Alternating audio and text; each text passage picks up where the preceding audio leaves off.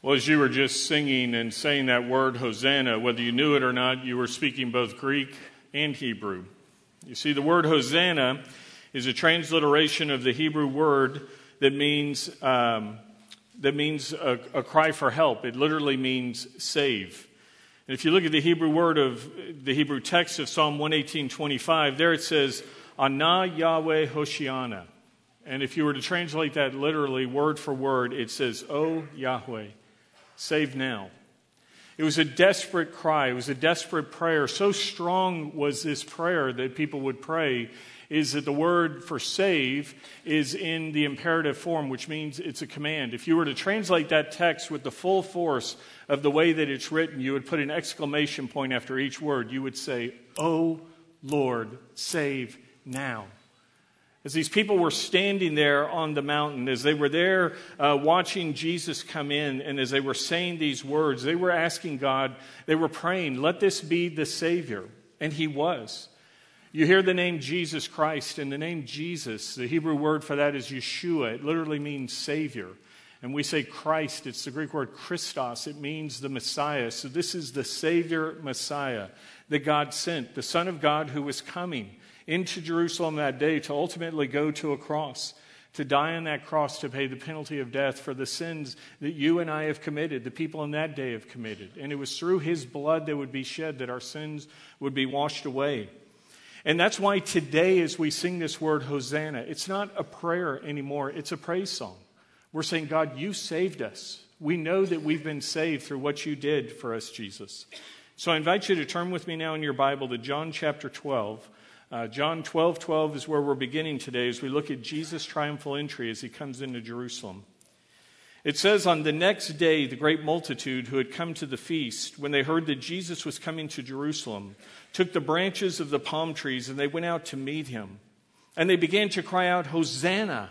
Blessed is he who comes in the name of the Lord, even the King of Israel. And Jesus, finding a young donkey, sat on it, as it is written, Fear not, daughter of Zion. Behold, your king is coming, seated on a donkey's colt.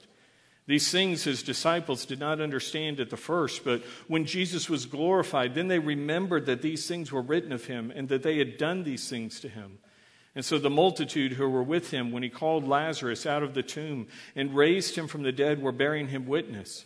For this cause also the multitude went and met him, because they heard that he had performed these signs.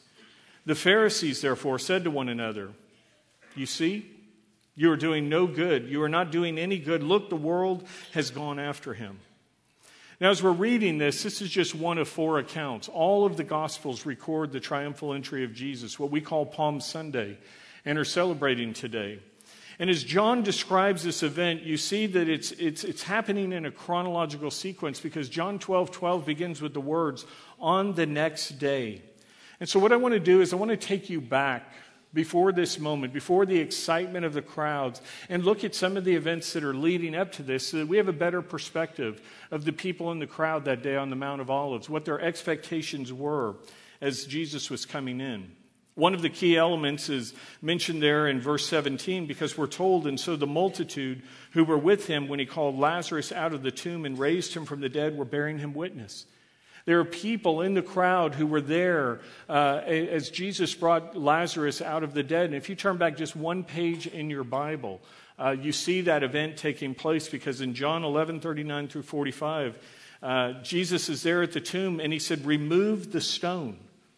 Martha, the sister of the deceased, went to him and said, Lord, by this time there will be a stench, for he's been dead for four days. Jesus said to her, Did I not say to you, if you believe, you will see the glory of God? And so they removed the stone, and Jesus raised his eyes and he said, Father, I thank you that thou hearest me. And I know that thou hearest me always because, but because of the people standing around, I said it that they may believe that thou didst send me. Jesus could have just said, Arise and it would have happened. But because people are around, he wants them to understand his relationship as the Son of God to the Father in heaven and how this is taking place. And so he prays out loud. And he says, And when he said these things, he cried out with a loud voice, Lazarus, come forth. And he who had died came forth, bound hand and foot with wrappings, and his face was wrapped about with a cloth. And Jesus said to them, Unbind him and let him go. Many, therefore, of the Jews who had come to Mary and beheld what he had done believed in him. You'll remember that as we talked about at the end of our series in Luke with the resurrection of Jesus, as they came to the tomb, they saw the grave clothes there, and I told you how they would have been a cocoon, this, this wrapping with the spices that, that, you know, was this tight cocoon. And as the body was gone, the wrappings were there. And here you see it with Lazarus. He doesn't throw off a sheet and come walking out. He's, he's bound up, and they have to go in and release him from these grave clothes. And as they see this man who's been dead for four days alive, it says many of them say, He is the Messiah. This is God's promised one. He can bring people back even from the dead. And so this amazing miracle takes place, and people are pumped. There are many coming to faith, there are people following Jesus, but we see that not everybody there is excited about it because John 11 46 through 48 says, but some of them went to the Pharisees and they told them the things what Jesus had done. Therefore, the chief priests and the Pharisees convened a council and were saying, What are we doing? For this man is performing many signs, and if we let him go on like this, all men will believe in him, and the Romans will come and take away both our place and our nation. In verses 53 through 57, it goes on to say, So from that day on, they planned together to kill him. Jesus therefore no longer continued to walk publicly among the Jews, but he went away from there to the country near the wilderness into a city called Ephraim. And there he stayed with the disciples. Now the Passover of the Jews was at hand, and many went up to Jerusalem out of the country before the Passover to purify themselves. And therefore they were seeking for Jesus and were saying to one another as they, they stood in the temple, What do you think? That he will come to the feast at all? And so the chief priests and the Pharisees had given orders that if anyone knew where he was, he should report it, that they might seize him. So remember that there's this, this amazing miracle that's just happened. And you would think that Jesus would ride that uh, crescendo as he comes into the city, but instead, Jesus drops off the radar. We, we saw in verse 53 where it said, Therefore, he no longer continued to walk publicly among the Jews, but he went away from there to the country near the wilderness. So Jesus disappears, and all around uh, the country, suddenly wanted posters start popping up as the religious leaders are, are saying, If you see Jesus, tell us, we want to arrest him. And so, this is why the people are discussing there. What do you think? Is he going to come? Is he going to be here at the feast? And everybody's going, Well, I don't know. You know, he's wanted, and they're going to arrest him. And so, there's this, this big discussion, and they're saying, Well, surely he's not going to come. But Jesus did come because we just read in John 12 that he was coming. But before he gets there, he's traveling around off the radar in, in a roundabout way, in the back, off the beaten path, because uh, if you look at Luke's account of what's happening, he tells us in Luke 17 11 through 13. And it came about that while he was on the way to Jerusalem, that he was passing between Samaria and Galilee. And as he entered a certain village, ten leprous men who stood at a distance met him. And they raised their voices, saying, Jesus, Master, have mercy on us. Now you'll remember that Samaria was a, uh, is where the Samaritans are from. Now, Samaritans, as we've talked about in past sermons, were, were seen as the hated half breeds of the day. They were half Jewish, half Gentile, and they had intermarried during the captivity, so the Jews shunned them. And, and thus they shunned Samaria. They didn't want to go there because that was seen as polluted territory. They didn't want to be around the Samaritans. And we see that there were other people within Samaria that were even shunned by the Samaritans because there's this group of these 10 leprous men. And you know, everybody stayed away from them. And as Jesus is there, he encounters this group who are standing at a distance crying out, God, have mercy on us. Will you heal us? And Jesus does. Another amazing miracle happens. And then what the, the scriptures tell us is Jesus continues to Jerusalem, traveling and teaching along the way. And at times, he pulls the disciples aside for a sidebar. And, and that's what we see in Luke 18 31 through 34, where it says, And he took the twelve aside, and he said to them, Behold, we are going up to Jerusalem, and all things which are written through the prophet about the Son of Man will be accomplished. For he will be delivered to the Gentiles, and he will be mocked and mistreated and spit upon. And after they have scourged him, they will kill him, and the third day he will rise again. And they understood none of these things. And this saying was hidden from them, and they did not comprehend the things that were said. Now, there are plenty of times that we see in the Bible where, through parables, Jesus tells truth and stories in riddles, and they're kind of going, What does this mean? But, but here, Jesus just lays it on the line. Cookies are on the bottom shelf. He plainly says to them, I'm going to Jerusalem. And when I get there, I'm going to be beaten, I'm going to be crucified, and I'm going to be killed. And it says they didn't understand it. What did they not understand?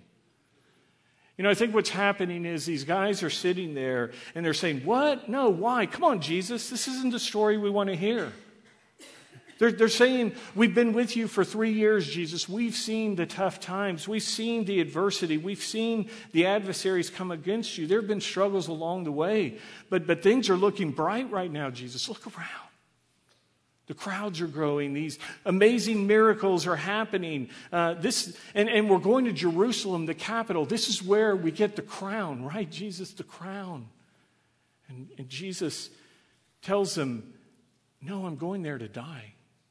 As you look at Mark's account, he tells us the same thing is said to the disciples, just as plain as day, Jesus tells him, I'm going there in Mark 10 33 through 34 to, to be crucified. And the response in the very next verse is it says that James and John, the two sons of Zebedee, came up to him, saying to him, Teacher, we want you to do whatever we ask of you. And he said to them, What do you want me to do for you? And they said to him, Grant that we may sit in your glory, one on your right and one on your left. And as the other 10 disciples hear this, you'd expect them to come to, to these two and go, How, how callous are you guys? How cold can you be? Jesus just said he's going to die this horrible death. He's going to be beaten. He's going to be crucified. And, and you should be giving him a hug, and instead you're, you're coming in trying to hog the best seats.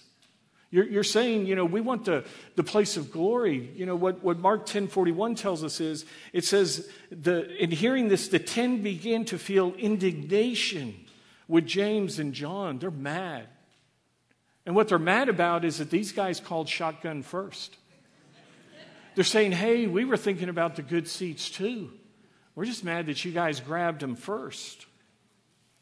And as Jesus is watching these guys fighting about the crown, he says, hey, hey, hey, there is a crown in Jerusalem, but it's a crown of thorns. I'm going to die there. I'm going to be beaten. I'm going to be crucified. And these guys start shaking their heads and they go, No, no, no, Jesus, you're reading the wrong script. You see, Jesus, look at, look at the crowds. People are coming, they're following. This, this is the wave we're riding into town. This, this is the time where, where everything that we've hoped for is about to happen. It, wasn't just crowds and people like lepers that were coming. As you look in Mark chapter 10, right before all of this is taking pay, place, Mark 10 17 through 23 tells us there's a rich ruler who comes literally running up. He falls on his knees before Jesus and he says, Good teacher, what must I do to inherit eternal life? And these, these guys are watching this and they start, you know, kind of elbowing each other, going, Hey, look, you know who that is? That's Bill Gates. Look at that guy. He's rich, he's powerful. Man, this is it. Even the leaders are coming. And, and, and they're saying, you know, for three years we've been following Jesus, and it's been lean times, but now the kingdom is coming, and we're in the inner circle. We, we're part of the startup. We have the stock shares that are about to go public, and man, it is payday. And they're fist bumping each other behind the scenes. Now, before we fault these guys, I want you to look at your own life for a minute and ask yourself have you ever, ever had thoughts like this? You know, where you say, Look, Jesus, I came to you. I gave my life to you. I said I'd follow you, and I have. And, and God, there's been some tough times. It's cost me. I've, I've had relationships that have broken apart. I've, I've had uh, places on a team or in a peer group that I was shunned from because I was a strong believer. I had a promotion at work or at the base that I got passed over for because, because I was a Christian. And God, you know, I'm, I'm just wondering when, when does the crown come? When does the crown come? Have you ever had thoughts like that? That's these guys. For three years, Jesus, we've been part of the startup. We've struggled with you. We've slept out in the fields. We've, we've had times where we've had to scrounge for food. You know, as you read through the Gospels, you see in Mark 2 and, and Luke 6 where they were walking through a field and they were plucking the heads of grain and they were rubbing it between their hands and just picking out little bits that they could eat. And the Pharisees are blasting them for it, saying, What are you doing? It's the Sabbath. And they're going, We're hungry. And, and, and they're saying, God, we've, we've been with you, we've followed. And, and now people are turning out in droves. Jesus, whatever you want, just ask for it. And people will give it to you. And they're excited as they're going into Jerusalem. And as we talk about getting whatever he asked for, Jesus tells, us, tells them in, in Mark chapter 11, verses 2 through 7 Hey, I want you guys to go into the village opposite you. And immediately as you enter it, you will find a colt tied there on which no one has yet ever sat. Untie it and bring it here. And if anyone says to you, Why are you doing this? You say, The Lord has need of it, and immediately he will send it back here. And they went and they found a colt tied in the, at the door outside in the street, and they untied it. I mean, stop and look at that. You know, imagine these guys come into the city, they're kind of, you know, looking around. Hey, there it is. That's the one Jesus said to untie. And one says, You do it. No, you do it. I'm, I'm watching. You go get it. I mean, this is the first carjacking of a cult in, in history. I mean, that's what they're doing. They're stealing somebody's ride. And so, you know, they kind of go up. The guy's, hmm, he unties it and he starts to pull. And somebody goes, Hey, what are you doing? Oh, and, and you can see the, the guys are reaching for their swords and their clubs. They're about to take these thieves out. And, and they go, oh, J- J- Jesus, Jesus needs it. And they say, Oh, okay, great, take it. and they're like, Really? Yeah, yeah, whatever you want. They go around the corner and they, they're high fiving each other. Man, I told you we hitched our wagon to the right guy. I mean, as they walk down the streets, people see him and go, Hey, there's, you guys are Jesus' disciples. yeah, we're with him. Hey, you need anything? What do you want? What can we get you? You know, people like to be close to those who are close to those who are in power. And, and, and Jesus is about to come into power. And, and these guys are going, man, it is payday. Our stock, our stock options are, are golden. And, and they're excited. Now, there's a, another group on the side of the mountain that day. Remember, the, the religious leaders are there in the crowd. And they're also thinking about a crown. But the crown that they're thinking about is not the one that God gives. It's the one that the world offers. It's the one that they're trying desperately to hold on to. You remember in John chapter 11, after Jesus raised Lazarus from the dead, we, we saw how they said they wanted to kill him. Because in John 11, 48, they said, if we let him go on like this, all men will believe in him, and the Romans will come and take away both our place and our nation. They weren't looking for the kingdom of God. They said, We already have our little slice of the world's kingdom. The Romans are in power, and we have this relationship where we kind of keep things, you know, rolling along, and they leave us alone. They give us power and privileges, and Jesus is coming in, he's messing everything up. And we're going to lose our little crown. We're going to lose our plastic paper crown that the world offers to us if we don't do something. These are fake or fake followers of God. They've gotten good at playing the God card when when it means they can get something. And you know, there are plenty of people in the world around us like that, aren't there? You know, as a pastor, I see people in ministry who, who play the God card just to line their own pockets. How can, how can I manipulate people? How can I promise things to people so that, you know, sow a seed and reap a thousand, give me this and you'll get that? And, and, and, and they're playing the God card. There, there are politicians who, who love to play the God card. You know, they, they drop Bible verses here and there, try to let everybody know, hey, you know, I'm, I'm on God's side. But then when it's time to push through a law or legislation and stand for God and His principles, they don't. There are businessmen and businesswomen who, who put a Christian symbol on their, their card or their advertisement, you know, the little fish ichthys, and let everybody know I'm a Christian. You should do business with me, but they don't bring Christian principles into the way they do business. And that's who these guys are. These religious leaders are playing the God card and, and, and they're concerned about their little kingdom. And they, and they say, We can't let Jesus mess it up. So they come up with these plans as to how they think they're going to keep the plan of God from happening. But nobody can do that. John 12, 12 through 13 says, On the next day, the great multitude who had come to the feast when they heard that Jesus was coming to Jerusalem took the branches of the palm trees and they went out to meet him. The feast that's mentioned here is Passover. Passover, you'll remember, is one of three mandatory feasts a year where every Jewish man was required to come to Jerusalem to celebrate and to offer the appropriate sacrifices at the temple. One of the sacrifices was the Passover lamb and if you remember when we went through the Passover Seder at the end of Luke, we, ta- we, we read the Old Testament uh, passage that said, when you sacrifice a lamb, if your family is too small to consume the entirety of the lamb, you're to invite other families in because nothing is to be left. And so Josephus, the Jewish historian of the day, records for us that in 33 AD, there were 256,500 Passover lambs sacrificed. 256,500. And conservatively, eight to 10 people would eat off each lamb. So that tells you there were around two to two and a half million Jews in and around Jerusalem at that time. So when we read here, Jesus comes in and there's a great multitude, it is overflowing. The streets are packed, the alleyways, the countryside. There's, there are people everywhere, and they're there to remember and celebrate the redemption of God. Passover is the time where the Jews look back to God's redemption when they were slaves in Egypt and how God told them after the plagues, the final plague, He said, You are to take a lamb you are to sacrifice it. Paint the blood of the lamb on the doorpost of your home. And as the angel of death comes in to, to kill the firstborn in every family, when it sees the blood on the doorpost, it will pass over your home. The judgment will not strike your home. You will be saved.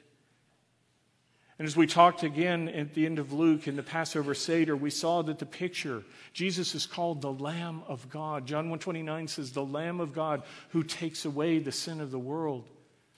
And we talked about how when we paint the blood of the Lamb on the doorpost of our heart, when we accept Him as our personal Savior, God will pass over us in judgment. Our sins have been covered, washed away by His blood.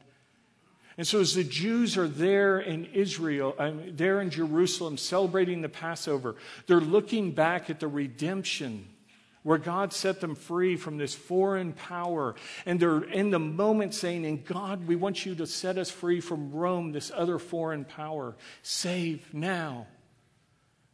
Release us.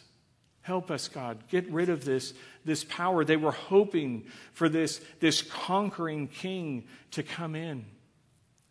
At the Passover, as the pilgrims poured into the city, they were in processions and they would be coming uh, up the side of the Mount of Olives. And at the top, you could see the city. You remember Jesus as he was up there, looked over at the city, and it says he wept.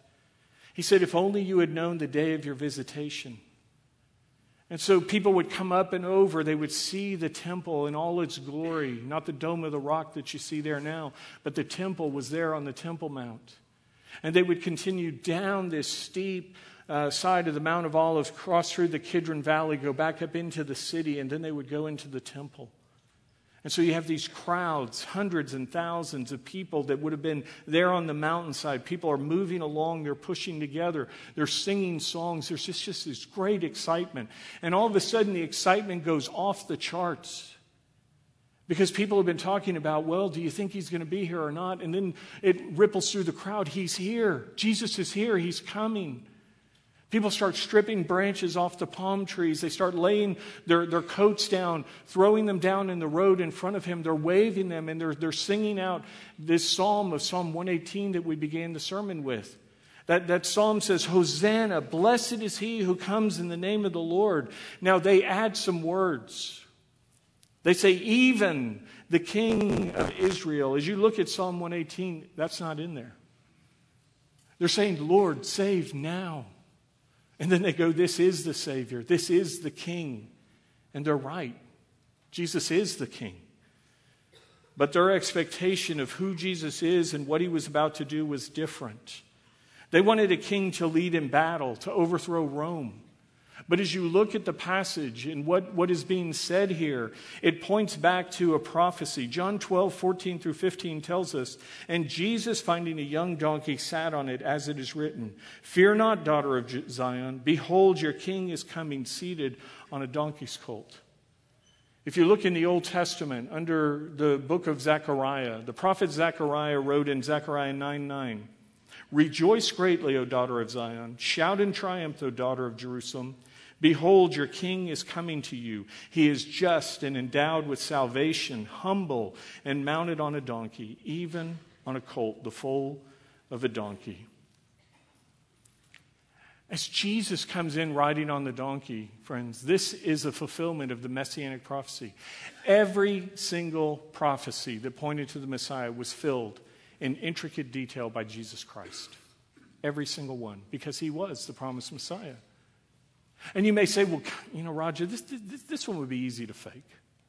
I mean, I could have read Zechariah. I could have said, oh, yeah, I got to ride in on a donkey. Somebody get me a donkey. I'm going to ride in on him, right? Do you remember the details?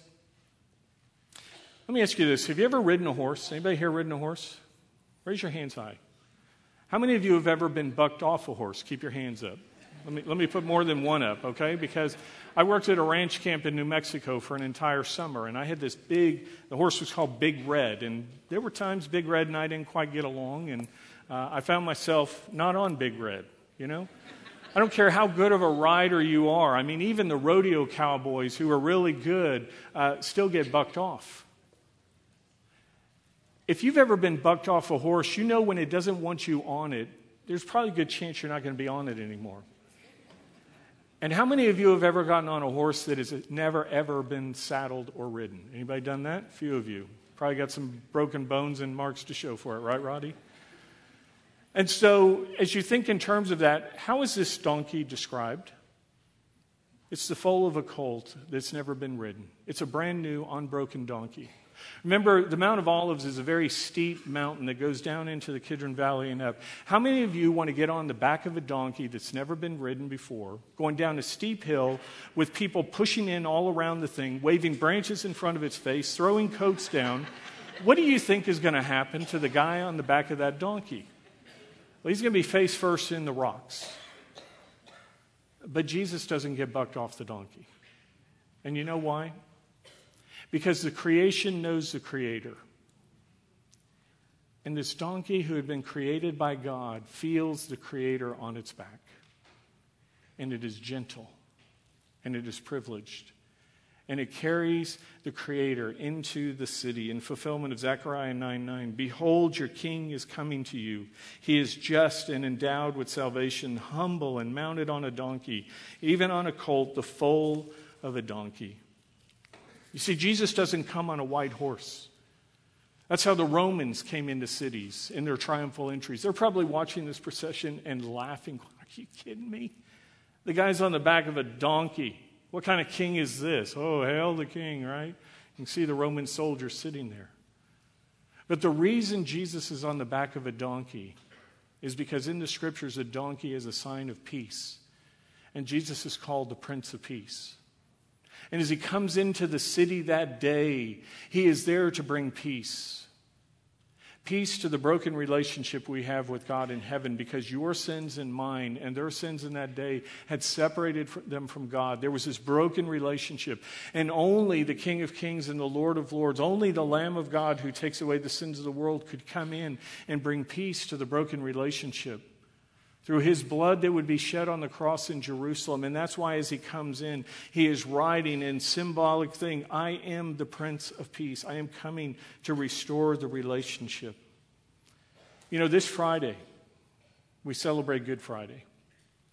We remember the sacrifice of Jesus as he went to the cross in Jerusalem and he died. And this year, something that is, doesn't happen every year is that the Jewish feast of Passover is also on Good Friday.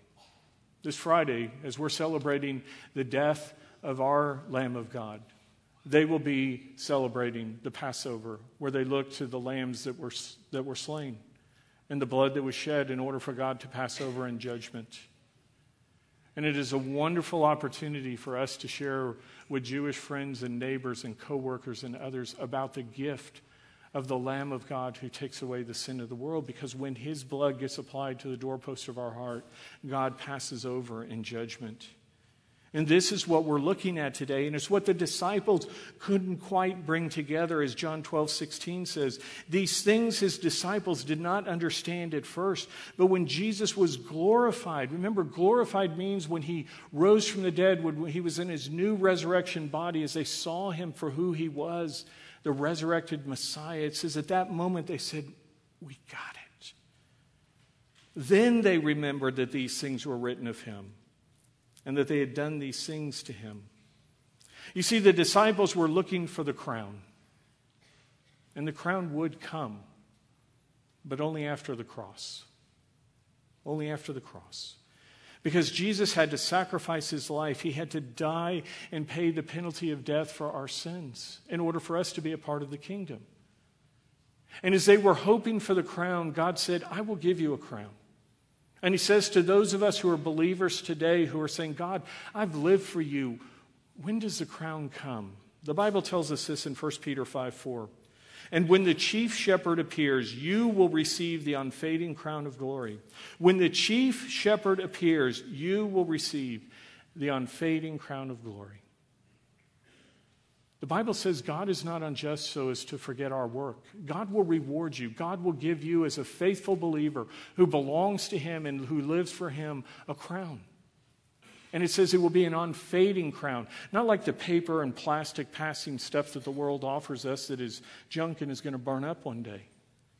God will give His people an unfading crown.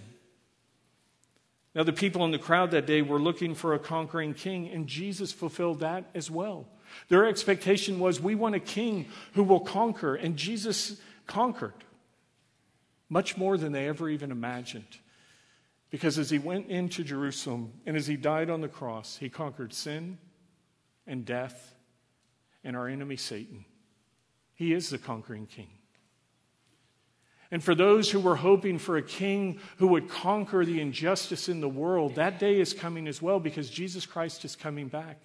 If you read Revelation chapter 19, in Revelation 19, 11 through 16, it tells us this And I saw heaven opened, and behold, a white horse. Do you see that? Not a donkey this time, a white horse. The King of Kings and the Lord of Lords will come riding in in a triumphal war stallion. It says, I saw heaven opened in a white horse, and he who sat upon it is called faithful and true. And in righteousness he judges and wages war. And his eyes are a flame of fire, and upon his head are many diadems, crowns. And he has a name written upon him which no one knows except himself. And he is clothed with a robe dipped in blood, and his name is called the Word of God. John 1 1 tells us, In the beginning was the Word, and the Word was with God, and the Word was God. This is Jesus Christ. And the armies which are in heaven, clothed in fine linen, white and clean, were following him on white horses. And from his mouth comes a sharp sword, so that with it he may smite the nations. And he will rule them with a rod of iron. And he treads the winepress of the fierce wrath of God the Almighty. And on his robe and on his thigh he has a name written King of Kings and Lord of Lords. Jesus is the conquering king. He conquered sin, death, and Satan the first time.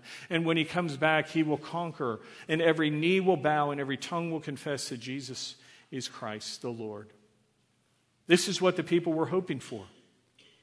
But remember, if Jesus had not gone to the cross first, then not a single one of us would be able to be with him in the kingdom. They wanted to be in the kingdom.